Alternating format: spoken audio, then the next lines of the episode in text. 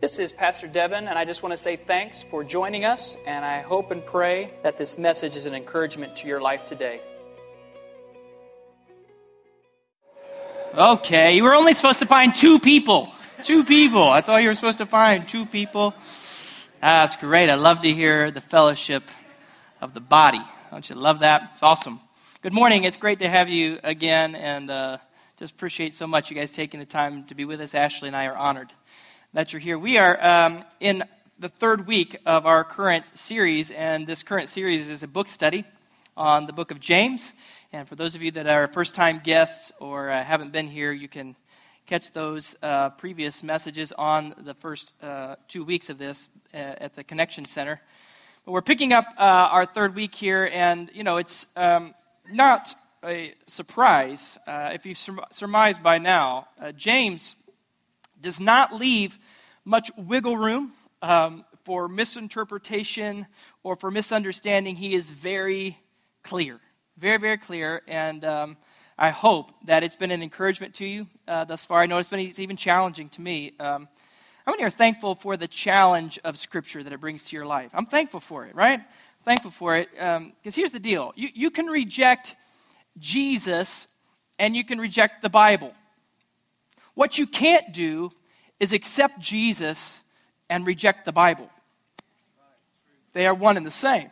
So you have to take the Word. Jesus was the living Word, and uh, that's what we've been doing. Looking at the book of James. We're going to finish up the first chapter uh, this week. We're starting in verse 19. My dear brothers and sisters, Pastor James says to us, take note of this colon.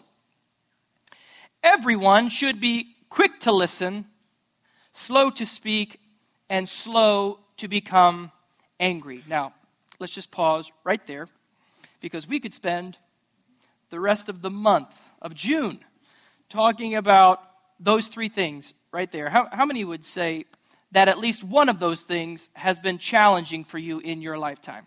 Okay. How many would say a couple of those things? Uh, anybody? Uh, all three? Okay. Quick to listen, slow to speak. Now, so if if quick to listen and slow to speak helps you to move slowly towards anger, then the antithesis of that equation would be this quick to speak and slow to listen will move you quickly to anger. Okay? I was thinking about that earlier this week, um, and this thought came to my mind. Uh, without Jesus, I don't think I could do any of those things well. Uh, I mean, it's difficult enough to do with Jesus, right? Um, without Jesus and His Holy Spirit in my life, I can't imagine me having the ability to control my tongue and my anger. It, I tell this, it would not be a pretty sight. I just tell you that. I, I can't imagine what kind of husband I would be, what kind of father I would be, um, what kind of boss I would be, what kind of friend I would be. Um, Jesus has not only saved me, but he has saved a lot of people from pain and grief and heartache by saving me. Can anybody relate to that? Um, I've told you this before. For those of you that are new, I contend to be fairly competitive. Okay? Um, okay, really competitive. All right? Uh, we had, uh, listen, we had people over uh, for Memorial Day last weekend. We're out in the yard playing cornhole. I want to win cornhole. I mean, I don't care what it. I don't care what it if something is being, if the, if the score is being kept, okay, I want to be on the higher end of scorekeeping. Um, Ashley and I grew up playing sports. Uh, we, as kids, grew up in grade school together playing sports, basketball, volleyball, tennis, track. Um, she, you know, it's funny when you hear her talk about it now. She hated playing with me, and she hated playing against me both. Um, she didn't want to be on my team because I expected everyone that they wanted to win just as badly as I did. And she didn't want to be on the other team because I was brutal, just ruthless. So um, we are competitive. Um, you know, I wasn't a highly successful athlete, but if you've watched the highest successful competing athletes, you often watch them wrestle with their temper. Uh, how many times did I see Michael Jordan lay into one of his teammates. Um, Peyton Manning riding his receivers like crazy, running the wrong route, not reading the defense correctly. How many times have we seen Tiger throw his club on? I mean, it's just in us. Competitive people. Uh, we've even watched organizations make the, the choice do we want to win championships or do we want everyone to get along? We want to win championships, so Shaq and Kobe figure it out. I mean, that's, that's the. We, we just watch people consciously make this decision, and I've had to do a tremendous I'm still doing a tremendous amount of work harnessing uh, that in me. Uh, now, when you're 5'10 and 145 pounds wet, um, I don't know if you know this or not, but you, that doesn't get expressed through physical means. When you're my size, you don't pick fights. Okay, you just don't. So I'll tell you the way that it gets expressed in, in my world, and it's this um, it gets expressed verbally through sarcasm, through short remarks and just simply being biting at times. And I've had to work on that. I think James intentionally lists these three things in that particular order. Because here's what I've learned personally when I'm sitting across the table from people during the week, when Ashley and I are sitting with couples, there is a guaranteed way to end up angry, and it's this don't listen and speak before thinking. And it will end you, you'll just end up there. Look at Proverbs. You know, James is known as the Proverbs of the New Testament. So we juxtapose it with the Proverbs of the Old Testament. Look at this Proverbs chapter 10, verse 19. Too much talk leads to sin. The NIV says, when, when many words are spoken, when words are many, be sensible and keep your mouth shut. Uh, look at the way they say it in the message. It says this The more talk, the less truth. The wise measure their words. Proverbs chapter 10, verse 32. The speech of a good person does what? It clears the air, but the words of the wicked pollute it. Proverbs chapter 12, verse 18. The words of the reckless, so this would not be slow to speak, right? The words of the reckless pierce like swords, but the tongue of the wise does what? It brings healing. How many have, have been on the receiving end of reckless words? There's a lot of damage that happens in that. But the words of the wise, what do they They bring healing. Proverbs chapter 13, verse 3 Those who guard their lips preserve their lives, but those who speak rashly or quickly will come to ruin. Let me just say this wisdom is quite often displayed in a person's life when they have the ability to speak or respond slowly. Remember how we defined wisdom a couple weeks ago, and it was simply this the ability to apply knowledge. So, you already know that it's better in, in moments to keep your mouth shut. You know in your heart of hearts that not reacting and lashing out would be the best thing to do, but sometimes you lack the wisdom to actually apply the knowledge that you know. Which is why so much of Proverbs, the book of wisdom, deals with being careful with the words that we speak, ironically written by the wisest person that's ever lived. Wisdom is expressed in our ability to be quiet, it's one of the greatest lessons that we have to learn in life knowing when to be quiet and knowing when to speak. It's not that complicated, uh, actually. It's um, in order to, to hear someone trying to communicate, you have to stop talking. Um, listening and talking at the same time almost always guarantees that you will miss some detail or some important fact.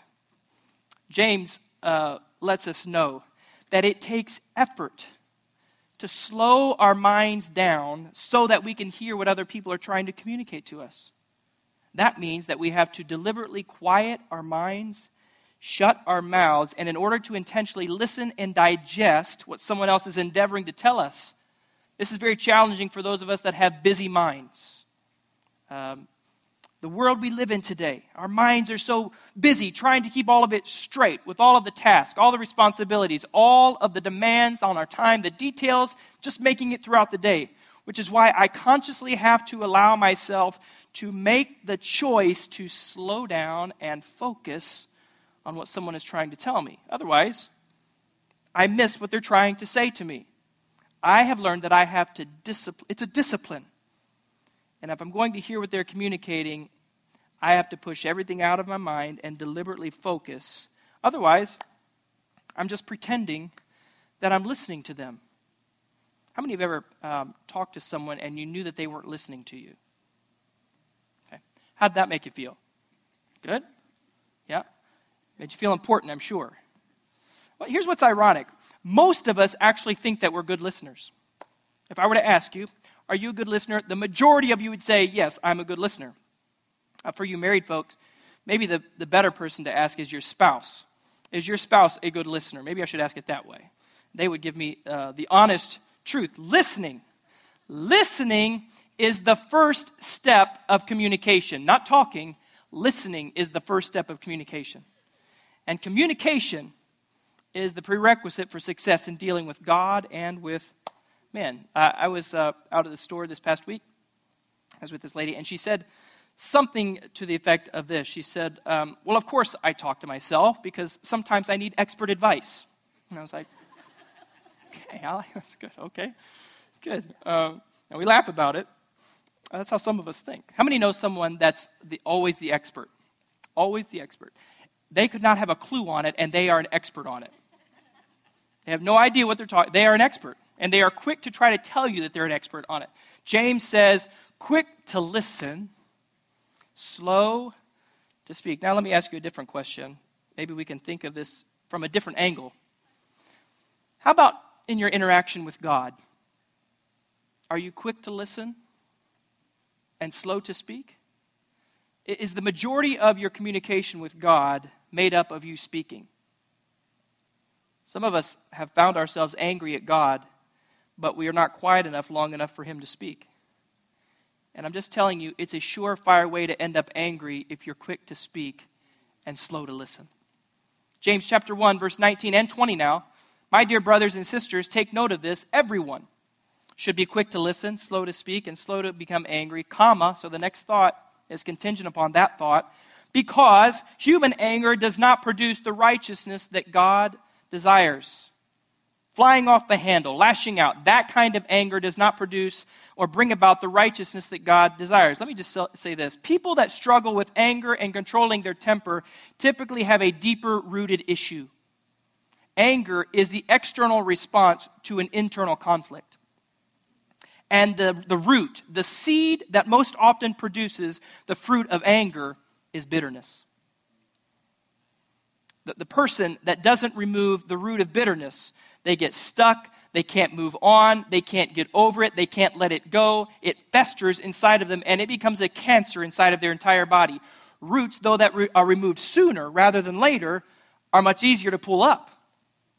But the longer they remain and the deeper they're allowed to go and take hold, the more difficult they are to remove. The root of bitterness produces the fruit of anger. According to Scripture, there are a few indicators of what human anger looks like. We're going to look at a few of them this morning. The first one is this relational conflict. Okay, this is how it gets externalized relational conflict. Proverbs chapter 29 verse 22 An angry man or woman stirs up dissension, and a hot tempered one commits many sins. If you know someone that is constantly in relational strife, some of us maybe we have family members that constantly bring relational strife to your family. They always seem to find their way into conflict or discord. They are the one common denominator. If things aren't right, somehow, some way, they're involved. How many know of us, someone that just somehow, some way, they seem to always be around relational conflict. It's always in their life, right? Wherever they go. I've known, I know people that I look at them and I think they actually prefer relational conflict in their life. They, they almost get uneasy when everything is good. And they go, how can I, okay, what can I stir up here? How can I stir the pot a little bit? Uh, Proverbs chapter 17, verse 19 says this Whoever loves a quarrel loves sin. Now, I don't know where you can go with that, uh, other than whoever likes a quarrel likes sin. People that are constantly surrounded by relational conflict, they're the common denominator. They have a problem with bitterness and anger. Uh, they could be angry at themselves. They could be angry at mom and dad. They could be angry at the hand that life has dealt them, angry with their past. Whatever it is, the Bible says that an angry person, a bitter person, stirs up dissension. Okay, the second, second indicator of human anger is this jealousy and comparison. Psalm chapter 37, verse 7. Be still in the presence of the Lord and wait patiently for him to act. Don't worry about evil people who prosper or fret about their wicked schemes. Stop being angry. Turn from your rage. Do not lose your temper. It only leads to harm. For the wicked will be destroyed, but those who trust in the Lord will possess the land. Some of us, we become so consumed by this. We see unrighteous people prospering, and from our perspective, we're thinking God is actually blessing them, and we get distracted so much so that it angers us. We, we find ourselves thinking, that's not fair, God. Look at the life that they're living, and look at the life that they get to live. And David says, Be still and wait patiently. We complain about the way that people have acquired and attained their standard of living, but we desire the same things that they have.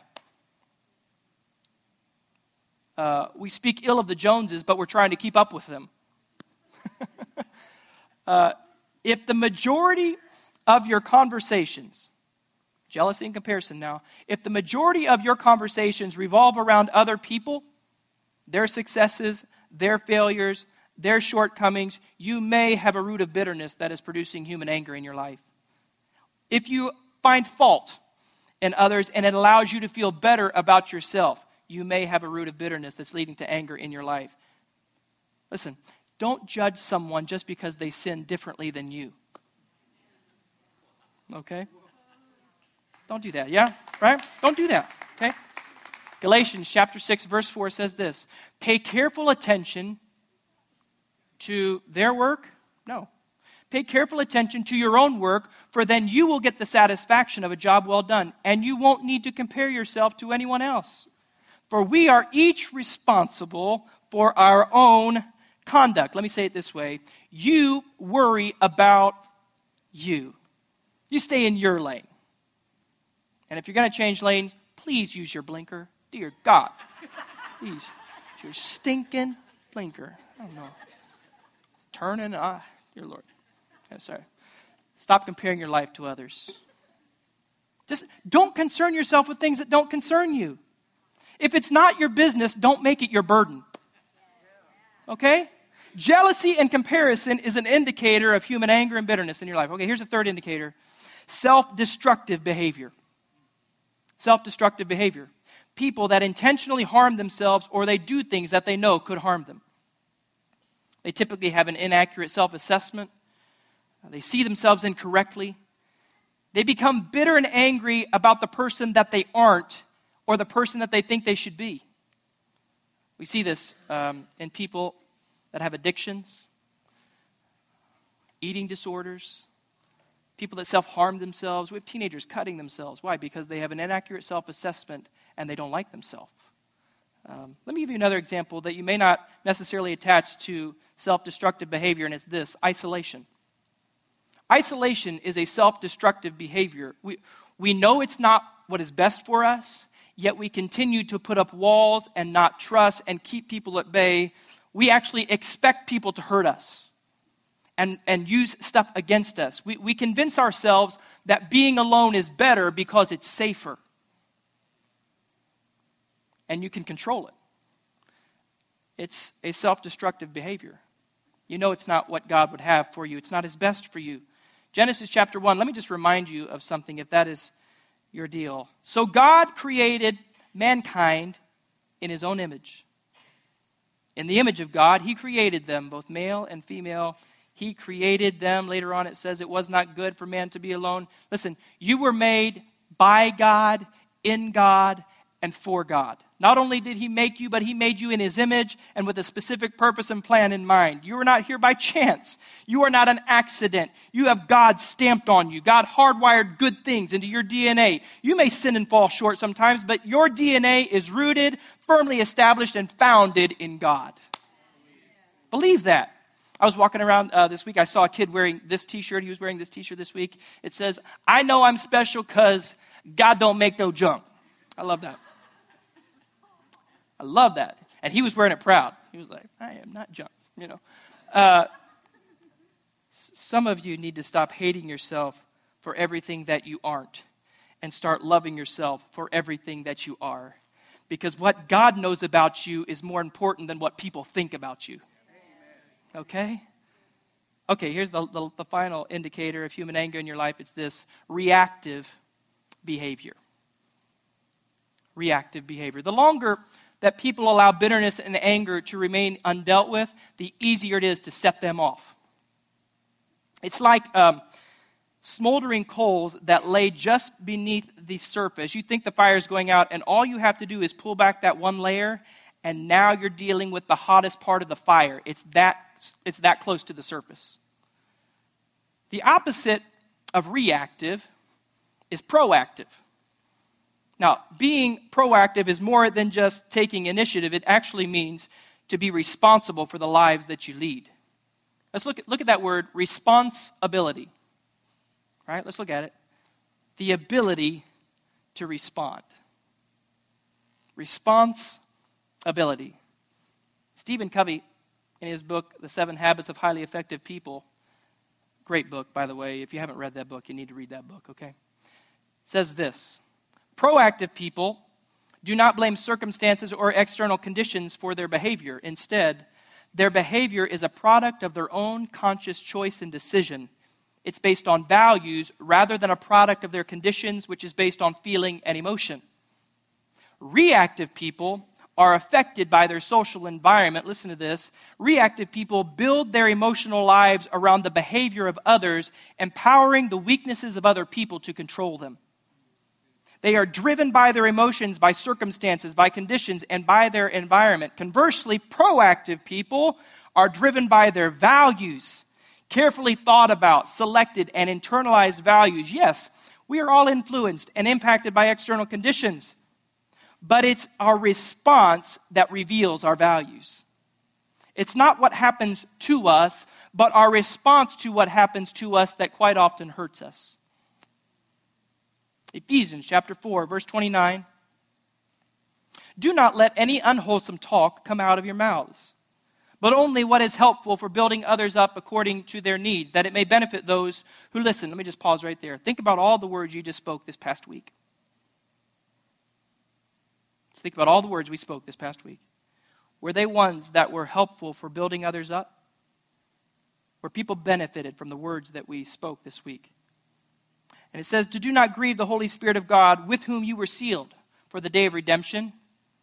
Get rid of all bitterness, rage, and anger, brawling, and slander, along with every form of malice. So, how do you grieve the Holy Spirit? Bitterness, rage, anger, brawling, slander, malice.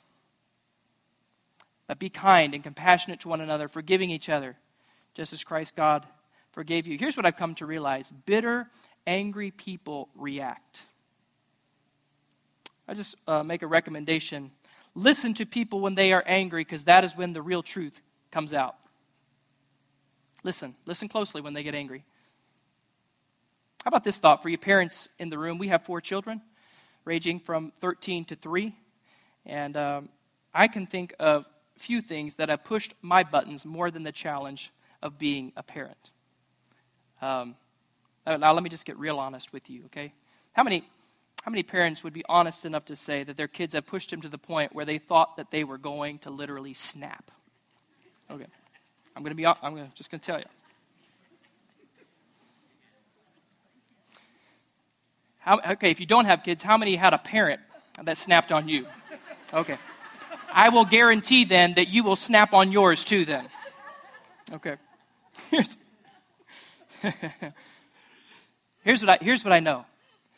When I have overreacted with my kids, it had less to do with what they had done, and it had everything to do with what was going on with me. Internally and externally, parents, don't allow your external circumstances or your internal struggles, struggles to dictate how you respond to your kids have the ability to respond well. Colossians chapter 3 says this Parents, don't come down too hard on your children, or you will crush their spirits. Think about that. Here's the way it says in the NIV Fathers, very specific to the fathers here. The voice of the Father, the presence of the Father, so important. Fathers, do not embitter your children, or they will become discouraged. Responding in anger causes our children to become embittered, discouraged, and crushed. Let me just uh, also recommend this for you parents. Ashley and I have this kind of unspoken thing in our home where we're constantly monitoring where each other is at on that snapping point. And there have been moments where I have saved our children's lives, and they did not even know it. I, you do not even know how close mommy is going to snap on you, I promise. And when she does, I promise. And listen, she does that for me. She kind of goes, Hey, why don't you come over here? Come on, just let's go on a walk. Let's go to the park. She'll say, Hey, we're going to the park. Good, good, good idea. Could you find a hotel while you're out there, too?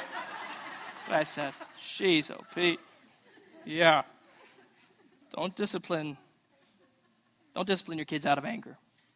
Uh, and when you do, now notice I didn't say if, because you at some point they will get the best of you. They are smart. Whew, they are smart. Uh, and we have four. They're all working together. You know, they're like, oh man, they're all working together. Anyways, listen, when, when you do overreact and when you, when you don't, don't respond, uh, be willing to apologize. Be willing to apologize. What that will do for your child, I'm telling you, it will set that child free from being embittered, discouraged, and crushed. You will set them free. Now, here's what I did not say I did not say to not discipline your kids. Uh, your kids need structure. Your kids need parameters. Your kids need a bedtime. Your kids need their own bed. You're actually, they're, listen, they're actually looking for you to provide these parameters in their life. And every now and then, you need to remind them who's in charge.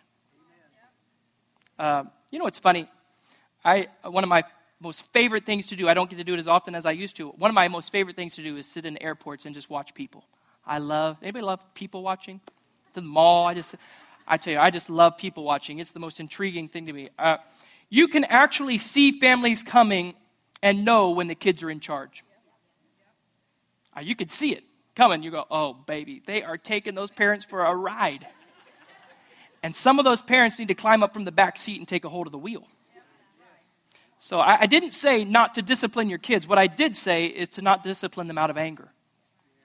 Just because you have to raise your voice a little bit doesn't mean you're angry. Okay, we have four kids. How many know it gets a little loud in our house? Every now and then I go, hey, whoa! I'm not angry. I'm just going, let's not act like idiots.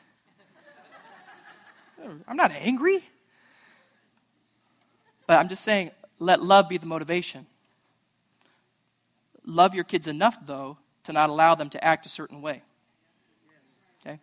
The indicators of, of human anger relational conflict, jealousy and comparison, self destructive behavior, and reactive behavior. How many know we can just shut it down right there and everyone can just go home and lick their wounds? Well, that was helpful. Thank you very much. I want, to, I want to try to turn the corner here and help us to move towards what we can pursue. Verse 21 now, okay? Verse 21. Therefore, Get rid of all moral filth and the evil that is so prevalent, and humbly accept the word that has been planted in you, which can save you. Therefore, so because of this, in response to what we've already read, these things are going to help us to listen quickly and to speak slowly so that we don't become bitter and angry. The word filth there that James uses portrays a man whose body and clothes are so encrusted with filth that he emits a disgusting odor to everyone nearby. You ever smelled a, I've traveled in lots of different environments, lots of different countries all over the world. I've been in some places where there are some interesting smells. Have you ever been around someone that you could, you could smell them coming? You could smell them coming. I've been in environments like that. Listen, this is the same word that James uses to describe believers with bad attitudes. In other words, when a believer is being pessimistic, downbeat, negative, uncooperative, gloomy, cynical, indifferent. It just flat stinks. Few things worse than a negative, pessimistic believer. In fact, a person with that type of attitude emits such a distasteful aroma that it will literally drive people away from them. That's why, G, that's why James says to get rid of the filth. So James 1:21 could be read like this. In light of what I've told you, it's time for you to deliberately lay down those stinking, foul-smelling, putrid, rank attitudes and then push them so far out of range that you aren't able to reach them and pick them up again. So, a few, uh, just a few questions before we look at how he recommends us not living our lives that way. What attitudes have you been harboring that are offensive to God and you know need to change? What, what foul smelling attitude do you need to remove from your life? Is there a person that you need to forgive? Is there a past experience that you need to let go of, to move on from? How, how do we lay these attitudes down? How do we fight off the temptation to move towards anger? James gives us five things that we're going to look at. As you know, he's always looking to validate our life in Christ with spiritual action practical steps towards change. Beyond believing, doing something that brings validity to our decisions and to our beliefs. So the first thing we need to do is this receive the Holy Spirit. James chapter 1 verse 21. Therefore get rid of all moral filth and the evil that is so prevalent and humbly accept the word that's been planted in you which can save you. At this point the New Testament has not been written. The outpouring of the Holy Spirit has happened and if you look at that word there the word planted in you, he's actually talking about the Holy Spirit. Um, James refers to the Spirit of God being planted in you. One of the roles and responsibilities of the Holy Spirit is to bring conviction. How many know we have no power in and of ourselves to convict or convert anyone? It is the power and working of the Holy Spirit. Beyond that, the Holy Spirit accompanies God's Word. Wherever God's Word goes, His Spirit accompanies it. And when we receive the Holy Spirit, then we can claim the other characteristic, which is power. And James says that through that power, we will be able to fight off the evil that is so prevalent in our world today. Let me just say this beyond being saved, beyond making a confession in Jesus, you are going to need the power of the Holy Spirit active and living in your life to overcome the evil in this world today. 1 John chapter 4 verse 4 But you belong to God, my dear children you have already won a victory over these people because the Spirit, capital S, who lives in you is greater than the Spirit, small s, who lives in the world. Receive the Holy Spirit. And James says this the second thing you're going to need to do is to respond to the Word. 1 verse 22. Do not merely listen to the Word and so deceive yourselves, do what it says. Uh, you know what that means in the Greek? It means do what it says. That's what it means. It, it's possible that there is someone here today and you have felt stagnant, almost indifferent. You've been finding it hard to care. Um, simply maintaining has become acceptable. You, you might even say that you're spiritually bored. Um, there's one primary reason why people get spiritually bored, and it's this knowledge without application becomes boring and unfulfilling every time. If all you do is listen and listen and listen to the word without ever taking steps to apply it to your life, you will soon reach a point where you've heard, heard, and heard so much that you're sick of hearing it. Because the word isn't the problem, God's word was meant to be acted upon. So if you just sit and listen to more and more sermons, gathering more information and never acting on what you've heard, you'll eventually become oversaturated, oversaturated with it and you won't want to do it. Let me say it as directly as I possibly can. You are bored because you're not doing the word that you've already heard preached. Let me tell you the truth. If you will simply do what you've already heard, what you've already heard preached, you will not have time to be bored. Applying, listen, applying the word that you already know will necessitate a life that requires a serious prayer life. It requires great discipline. It will demand you to crucify your flesh. In fact, walking in the kind of obedience that God expects in our life will take every ounce of your focus. You will be so busy trying to obey what you've already heard preached that you'll never have a moment to be bored. You're just boring. Okay. And maybe you could be thinking this, um, but I don't know how to do what's been preached. Well, don't worry because the Lord is not short on creativity. If you will listen, there's that word again. If you will listen, the Holy Spirit will begin to prompt you. He will begin to say things like, Here's an opportunity to apply what you've been hearing. Now do it. If you have a heart to truly act on the Word of God, the Holy Spirit will show you ways to do it.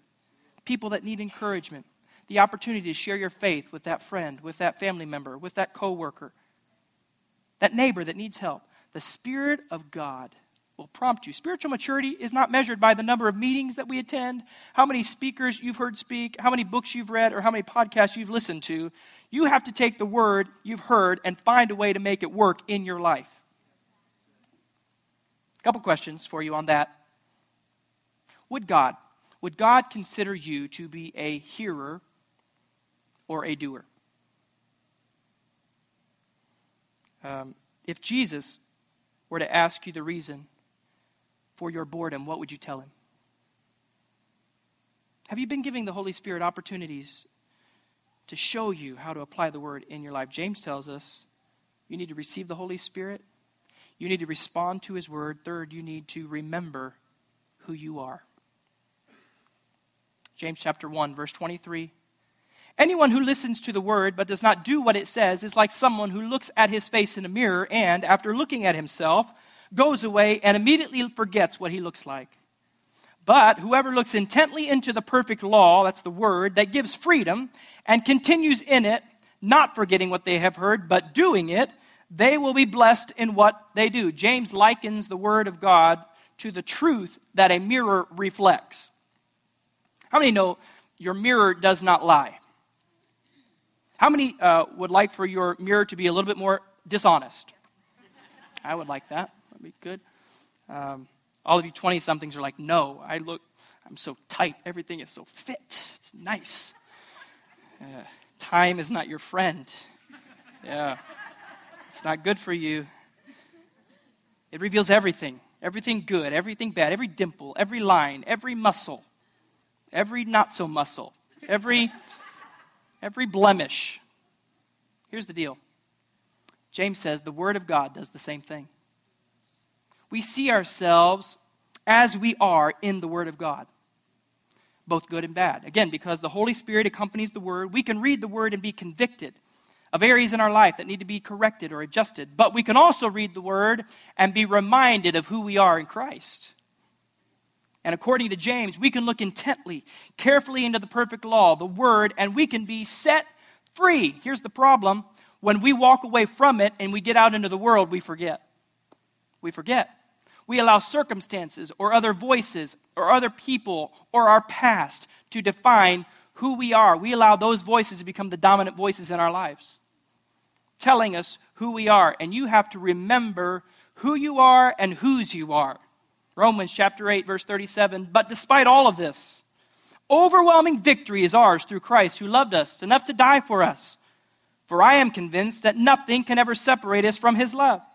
Death can't, life can't, the angels won't, and all of the powers of hell itself cannot keep God's love away. Our fears for today, our worries for tomorrow, where we are, high above the sky or in the deepest ocean, nothing will be able to separate us from the love of God demonstrated by our Lord Jesus Christ when he died for us. Can you say amen to that? You are more than a conqueror. You are an overcomer. You need to remember who you are. 1 Corinthians chapter 15. But thanks be to God. He gives us the victory where? Through Jesus Christ. Therefore, my brothers and sisters, stand firm and let nothing move you. Nothing. Nothing. You need to remember who you are. Fourth thing you need to do, you need to rein in your tongue. James Chapter 1, verse 26, we're making our way. Those who consider themselves religious and yet do not keep a tight rein on their tongues, they deceive themselves and their religion is worthless. In case you've missed it, or if you haven't already gotten the message, James circles back on this one more time and it reminds us to harness the words that we speak. Except this time, he actually goes a little further and he says, if you do that, you are deceived and you are a hypocrite because what you say and do are two different things. Keeping a tight rein on your tongue is vital. James, if you don't do that, James says everything else you do is worthless. Interestingly, he says that what you don't say is actually more important than what you do say. In other words, the potential for your words to hurt is greater than the potential for your words to help sometimes. And James says the better way is to show it by your actions, not your words. Might be uh, good just to say here that controlling your tongue not only speaks to lashing out and overreacting, but also speaks to just the ability to speak truth. I'm amazed at the people that have no conscience and they just speak lies. It just, no moral compass. If you don't keep a tight rein on your tongue, you can actually start to believe the lies that you say, which is how you become self deceived. Galatians chapter 6, verse 4. If anyone thinks that they are something when they are not, they deceive themselves.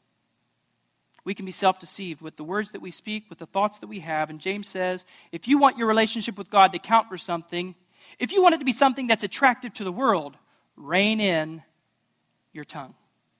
Receive, respond, remember, rein in, and finally, recognize those in need.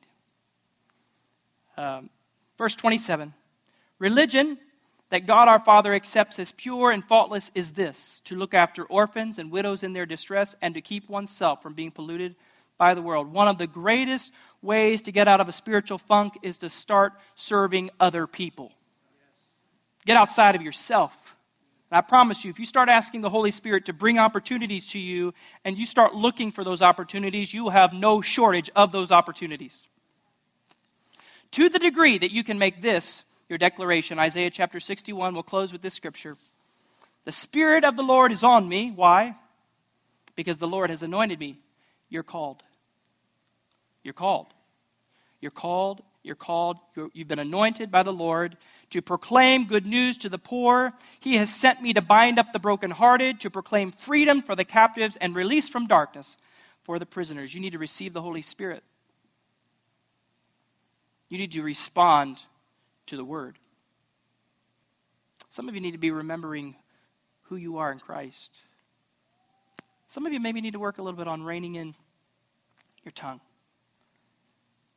And some of us need to start looking outside of ourselves and recognizing the people around us that are hurting, that are broken, and need the same grace that you and I have received. Amen. Let's pray. Thanks again for joining us. If you want to join us on Sunday, we meet at 10:30 a.m. right next to Wilson Central High School or check us out online at connectchurchtn.com. Thanks so much and have a blessed day.